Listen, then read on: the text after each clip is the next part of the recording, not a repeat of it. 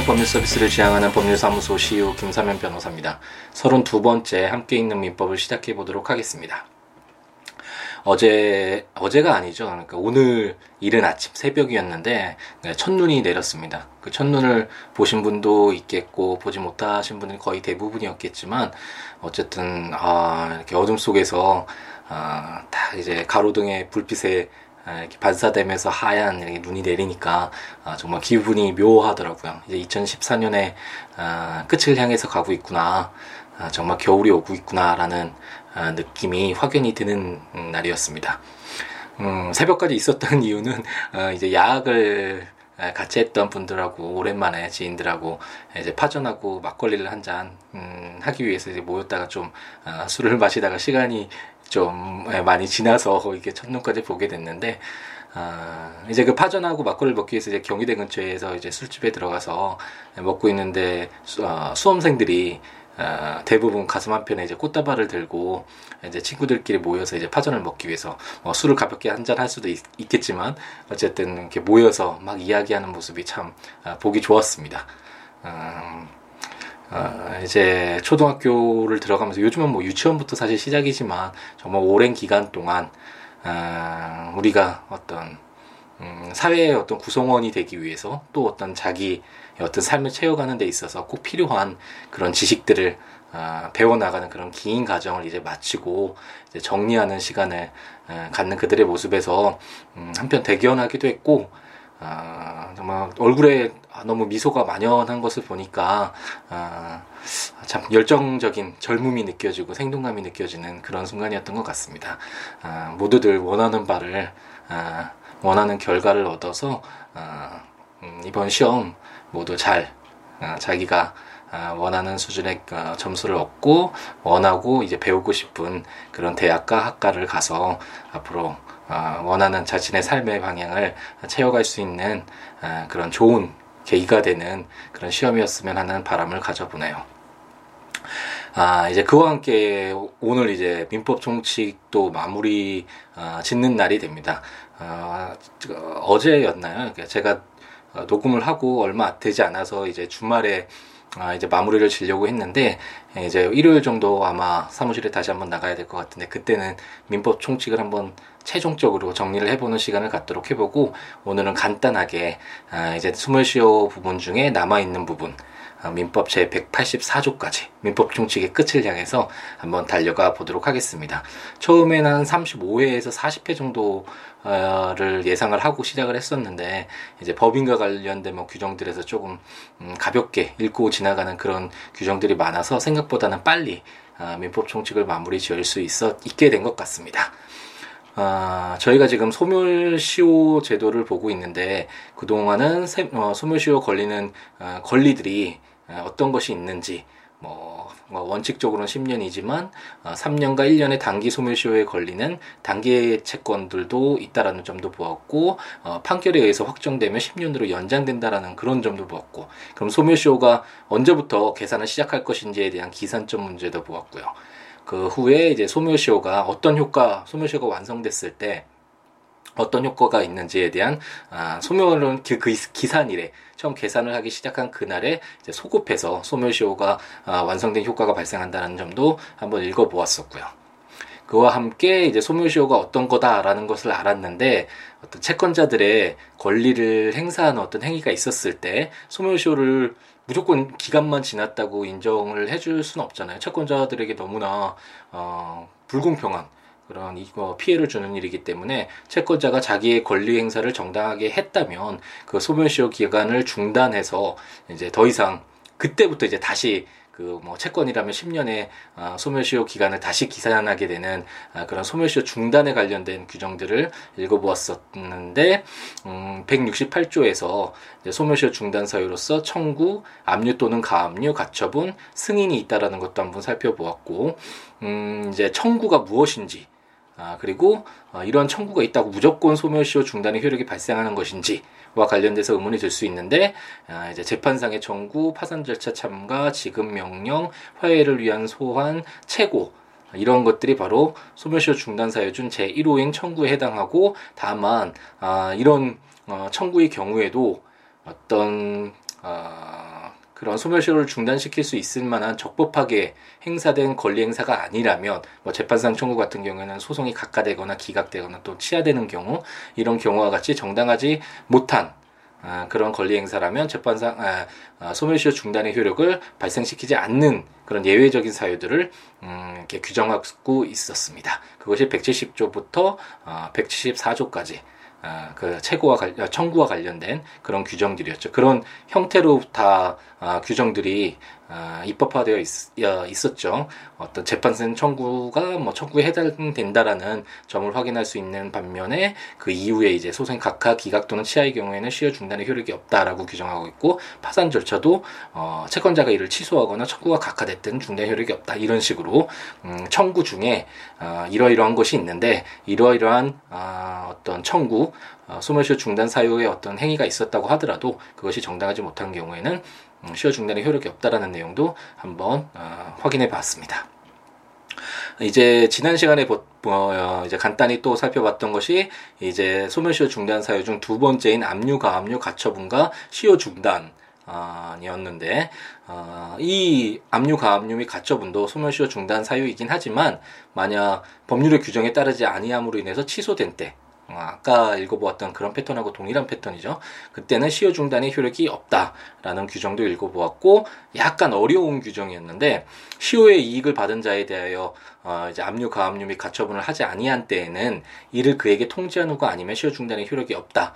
아, 이 규정이 어떤 의미를 지니는지에 대해서는 이제 판례 사안을 아, 이제 말씀드리면서 설명을 드렸던 것 같네요. 그와 함께 이제 아, 소멸시효 중단 사유 중 마지막 세 번째인 승인 의 경우에 아, 승인에는 상대방의 권리에 관한 처분의 능력이나 권한이 있음을 요하지 아니한다라고 규정하고 있는데 이것이 또 어떤 의미를 지니는지 아, 노동상실률 100%를 이제 노동상실률을 아, 100% 상실했던 그런 사람도 어, 이제 승인을 할 수 있는지 없는지에 대한 판례 사안을 설명드리면서 그리고 왜 이런 어, 입법이 되어 있는지와 관련된 내용도 말씀드렸던 것 같습니다. 그럼 이제 그 소멸시효가 중단됐을 때는 어떤 효과를 부여할 것인가가 아, 민법 제 178조에 규정되어 있는데 아, 이제 시효가 중단된 때에는 중단 중단까지의 경과한 시효 기간에 이를 산입하지 아니하고 중단 사유가 종료한 때로부터 새로이 이제 진행한다라는 그런 효과를 부여한다라는 걸 어, 규정하고 있고 제 2항에서는 어, 재판상의 청구는 어, 재판이 확정된 때로부터 새로이 진행한다라고 규정하고 있는데 아, 이런 재판이 확정이 어떤 의미인지에 대해서도 어, 지난번 시간에 설명을 드렸던 것 같습니다. 뭐 오늘은 아, 이제 간단하게 아, 여섯 개의 이제 조문이 남아 있는데요. 제가 지난번 시간에 설명드린 바와 같이 소멸시효 중단이라는 것은 아, 기간이 그 이제 어떤 기산일이 시작돼서 기간이 지나가면 소멸시효가 완성될 수 있는 요건이 이제 충족되어 가잖아요. 근데 그런 소멸시효를 완성시키지 않기 위해서 채권자가 어떠한 행위를 했을 때 또는 뭐 채무자가 행위를 한 것일 수도 있고 승인 같은 경우엔 어떤 이런 상황이 발생했을 땐 소멸시효가 중단돼서 지금까지 기간은 모두 없어지고 그때부터 이제 새로이 소멸시효 기간을 기산하기 시작하는 것이 소멸시효 중단인 반면에 이제 오늘 보게 된 소멸시효 정지는 어떤 특별한 어떤 사유가 있어서 아, 소멸시효를 완성된 것으로 볼 수 없을 만한 그런 사정이 있는 경우에 일시적으로 어, 소 멸시효를 정지시키는 경우가 몇 가지 아, 이제 나열되어 있습니다. 그런 것들이 어떤 것이 있는지 한번 살펴보도록 하겠습니다. 민법 제179조에서 제한능력자의 시효 정지라는 제목으로 소멸시효의 기간 만료 전 6개월 내에 제한 능력자에게 법정 대리인이 없는 경우에는 그가 능력자가 되거나 법정 대리인이 취임한 때로부터 6개월 내에는 시효가 완성되지 아니한다라고 규정하고 있습니다. 어, 이제 민법 총칙을 처음 시작하면서 이제 제한 능력자와 관련된 어, 규정들을 읽어 보았었는데 그런 제도를 둔 이유 자체가 어떤 어, 법률 행위를 함에 있어서 어, 약간 능력이 모자라거나 정상적인 적법한 어떤 행위를 하기에 어떤 부족한 능력을 가지고 있는 사람들에게 무조건 어, 다른 사람들과의 똑같은 효력을 부여한다면 그런 제한 능력자에게 너무 또 피해를 줄 수 있는 어, 일이 경우가 많이 발생할 수 있잖아요. 그렇기 때문에 어, 약간의 능력이 부족해서 법정 대리인 등을 통해서 그 능력을 보완해야 될 필요가 있는 사람들을 이제 보호하는 그 규정들을 저희가 처음에 살펴보았는데 어, 지금 민법 제 179조에서도 제한 능력자가 이제 자신이 능력자가 되거나 이제 새로운 법정 대리인이 취임 아, 한 때부터 6개월 내에는 시효가 완성되지 아니한다라고 규정해서 어, 왜 이런 규정이 있냐면 제한 능력자인 경우에는 소멸시효를 중단시키거나 자기 권리를 행사할 수 어, 행사하는데 어떤 부족함이 있을 수 있잖아요. 그렇기 때문에 어, 이제 정상적으로 소멸시효를 중단시키거나 아니면 자신의 권리를 행사할 수 있는 기간을 한 6개월 정도 줘서 어, 정상적으로 적법하게 어, 할수 있는 그런 시간을 한 6개월 정도 주겠다라는 취지로 규정된 것이라고 생각을 하시면 될 것 같습니다. 이제 민법 제180조에서는 재산 관리자에 대한 제한 능력자의 권리, 부부 사이의 권리와 시효 정지라는 제목으로 제1항은 재산을 관리하는 아버지, 어머니 또는 후견인에 대한 제한 능력자의 권리는 그가 능력자가 되거나 후임 법정 대리인이 취임한 때로부터 6개월 내에는 소멸시효가 완성되지 아니한다. 제2항 부부 중 한쪽이 다른 쪽에 대하여 가지는 권리는 혼인 관계가 종료된 때부터 6개월 내에는 소멸시효가 완성되지 아니한다. 어, 이 규정도 어, 민법 제 179조를 어, 이제 읽으면서 제가 설명드렸던 그 취지에서 바라보면 이해가 되는 것이죠. 왜냐하면 재산을 어, 이제 아버지나 어머니 또는 후견인에 대해서 후견인이 재산을 관리하고 있다면 어, 그들의 어떤 그들의 어떤 제한 능력자에 대한 권리는 음, 소멸시효가 어, 중단되는 것으로 무조건 뭐 기간만 지난다고 해서 무조건 봐줄 수가 없잖아요. 어, 왜냐하면 제한 능력자이기 때문에 이러한 경우에 어떤 특별한 규정을 두어서 이제 제한 능력자가 능력자가 되거나 아니면 또 다른 이제 후임 법정 대리인이 취임을 해야지만 그리고 나서 6개월 정도의 시간 동안 시간을 부여를 하는 것이죠. 그동안 뭐 권리를 행사를 하든지 아니면 소멸시효를 중단시키는 어떤 행위를 하든지 청구를 하든지 뭐 이럴 필요가 있기 때문에 6개월 내에는 소멸시효가 완성되지 아니한다라는 규정을 두고 있는 것이고 이제 부부 관계에서도 혼인 관계가 계속 유지되고 있는 상황에서는 소멸시효가 시간만 지났다고 해서 아, 소멸시효 완성의 효력을 부여하는 것은 아, 약간 아, 문제가 있을 수 있기 때문에 이제 혼인 관계가 종료된 때로부터 6개월의 어떤 시간을 주고 그 안에 어떤 뭐 권리 행사나 소멸시효 중단 어떤 행위를 하거나 이런 어떤 여 어, 시간을 어, 그런 어떤 자신의 권리를 어, 행사하고 어, 보존할 수 있는 그런 기회를 어, 부여하는 어, 규정들이다라고 생각하시면 될 것 같네요.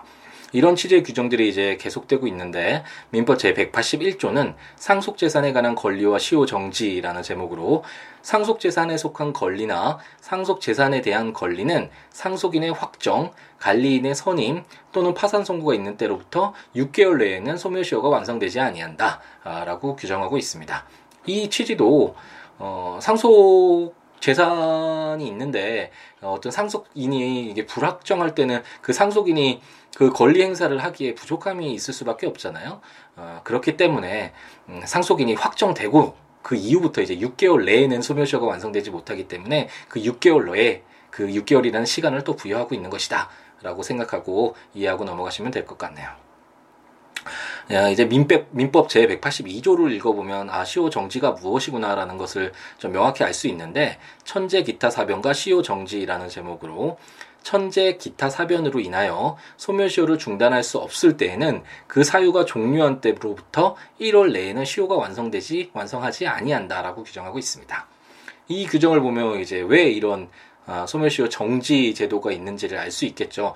뭐 천재 기타 사변으로 해서 어쨌든 불가항력적인 사유로 인해서 소멸시효를 중단할 수 없을 없을 때는 이런 어떤 특별한 사유가 있을 때는 이제 그 사유가 종료된 때로부터 어, 여기서는 좀 특별하게 1월이지만 어쨌든 이 기회 를 부여하는 그런 시간이 필요하기 때문에 이 시간이 지나야지만 아, 시효가 완성된다라는 규정들을 두고 있습니다.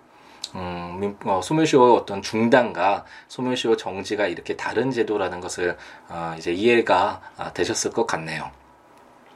이제 소멸시효 정지까지 마무리되고 아 그러면 그 효력 중의 하나로서 소멸시효의 완성의 효력 중의 하나로서 종속된 권리가 있을 수 있잖아요. 예를 들어서 뭐 100만 원을 갑돌이가 을돌이에게 100만 원을 빌려줬다면 뭐 1년을 어 10년을 빌려줬다고 하죠. 그러면 1년에 따라서 연 이자가 이제 붙는 것으로 뭐 약정을 할 수도 있고 아니면 법으로 정해진 법정 이율이 있을 수는 있는데 이제 이자 같은 것들이 이렇게 덧붙여지잖아요. 그런 것들을 종속된 권리라고 생각하시면 될 것 같 은데 어, 주된 권리의 소멸시효가 완성한 때에는 종속된 권리에 그 효력이 미친다라고 규정해서 어, 만약 그 100만 원의 갑돌이, 을돌이에 대한 그 채권이 소멸시효가 완성돼서 없어졌는데 그 뭐 이자를 뭐, 뭐, 어, 만 원이라고 해볼까요? 한 1년에 만 원이라고 해볼까요? 그럼 만 원, 2만 원, 3만 원, 4만 원, 5만 원 이렇게 10년 동안 이자가 발생을 했을 텐데 그 이자는 어, 그대로 남아있는 소멸시효가 완성되지 않는다라고 본다면 조금 어, 좀 불안정한 상황이 계속되겠죠. 이렇게 주대 소멸시효 제도를 인정하는 취지 자체가 현재의 어떤 사실관계, 사실 상태를 존중하기 위해서 만든 제도인데 주된 권리는 이렇게 소멸시효가 완성돼서 이제 지금의 어떤 현재 상황을 잘 반영하고 있는데 종속된 권리 그는 계속 남아있다라고 아, 이렇게 어떤 법적 효력을 그런 식으로 방향을 잡아버리면 음, 소멸시효 제도를 둔 취지가 아, 많이 희석될 수 있기 때문에 종속된 권리도 어, 주된 권리 소멸시효가 완성되면 그 효력이 미친다 소멸시효 완성의 효력이 미친다라고 민법 제 183조가 규정하고 있습니다. 이제 대망의 아, 민법 총칙 제일 마지막 184조입니다. 시효의 이익의 포기, 기타라는 제목으로 제1항은 소멸시효의 이익은 미리 포기하지 못한다. 제2항 소멸시효는 법률행위에 의하여 이를 배제, 연장 또는 가중할 수 없으나 이를 단축 또는 경감할 수 있다 라고 규정하고 있습니다. 어, 이런 규정을 둔 이유 자체도 소멸시효라는 제도가 이제 몇 번 이제 계속 반복해서 말씀드렸던 것 같은데 아, 실제 어떤 권리 예, 관계를 무시하면서까지 배제하면서까지 어, 현재 어떤 사실 상태 어, 그런 이런 사실 상태를 존중해서 유지시키기 위한 그런 제도잖아요. 그래서 이러한 어떤 공익적인 어, 측면을 가지고 있는 제도이기 때문에 채권자가 처음부터 채무자에게 을돌이에게 어, 100만 원 빌려주면서 너 이거 꼭 갚아야 된다. 내가 돈 달라고 얘기하지 않더라도 이거 뭐 소멸시효 완성되지 않아요. 응, 아, 소멸시효가 완성될 수 없어. 뭐 이런 식으로 그러면서 을돌이 너 소멸시효 완성 이익을 어, 나중에 그 주장하지 않아야 돼. 너 그거 주장하지 않는다라고 약속해. 뭐 이런 식으로 해서 소멸시효의 이익을 미리 포기하게 만드는 경우도 있을 수 있잖아요. 채권자의 경우에.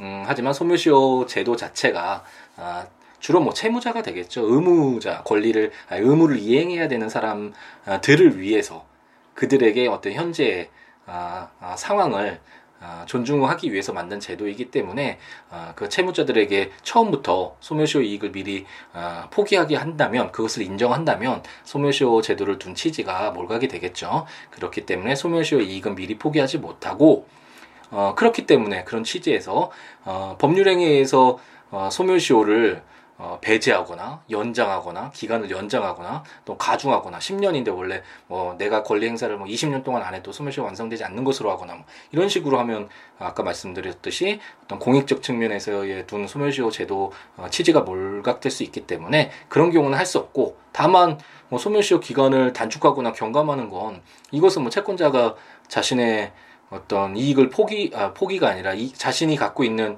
음 이익을 어, 약간 줄이는 것이기 때문에 소멸시효 제도와 전혀 상반되지 않겠죠. 채무자로서는 오히려 더 어, 유리한 것이니까 그렇기 때문에 단축 또는 경감은 할 수 있다라고 184조 2항이 규정하고 있습니다. 네, 오랜 시간이었네요. 이 제가 어, 팟캐스트 함께 있는 민법을 시작한 것이 5월이었나 6월이었나요? 어, 한 4, 5개월 정도 어, 32회에 걸쳐서 어, 한 번은 또 민법 총칙 리뷰니까 31회 정도였던 것 같은데 31회에 걸쳐서 어, 어쨌든 민법 총칙을 한번 전체적으로 읽어보았던 것 같습니다. 아, 일요일 정도에 제가 이제 민법 정책을 최종 정리를 하면서 이제 뭐 자세하게 한번 되돌아보고 어떻게 바라볼 것인지 그리고 민법 정책이 어떤 것인지에 대해서 좀 더 이렇게 대체적인 어, 그림은 그려드리겠지만 어쨌든 아, 이제 지금까지 32회에 걸쳐서 아, 민법 총칙 규정들 함께 아, 읽어 오시느라고 수고 많으셨고 아, 다음 시간부터는 이제 물건, 물건 그리고 채권, 아, 친족, 상속법까지 쭉 이렇게 천천히 읽어 나가면서 저희가 처음 목적으로 했던 법률과 친해지기, 민법을 한번 알아보기, 법률이라는 것이 우리가 현대사회를 살아가는 데 있어서 가장 가까이 두고 계속 사용할 수 있는 무기여야 되기 때문에 무기가 될 수 있도록 내 옆에서 손질을 할 수 있도록 친근하게 느껴지는 그런 어, 기회를 가져보도록 하겠습니다. 고생 많이 하셨고 일요일 날 한번 민법 총칙을 정리하면서 어, 다시 한번 만나 뵙도록 하겠습니다.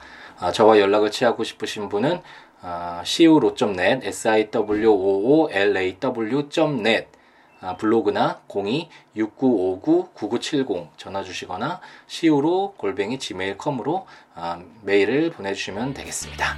아, 일요일 날 뵙겠습니다. 감사합니다.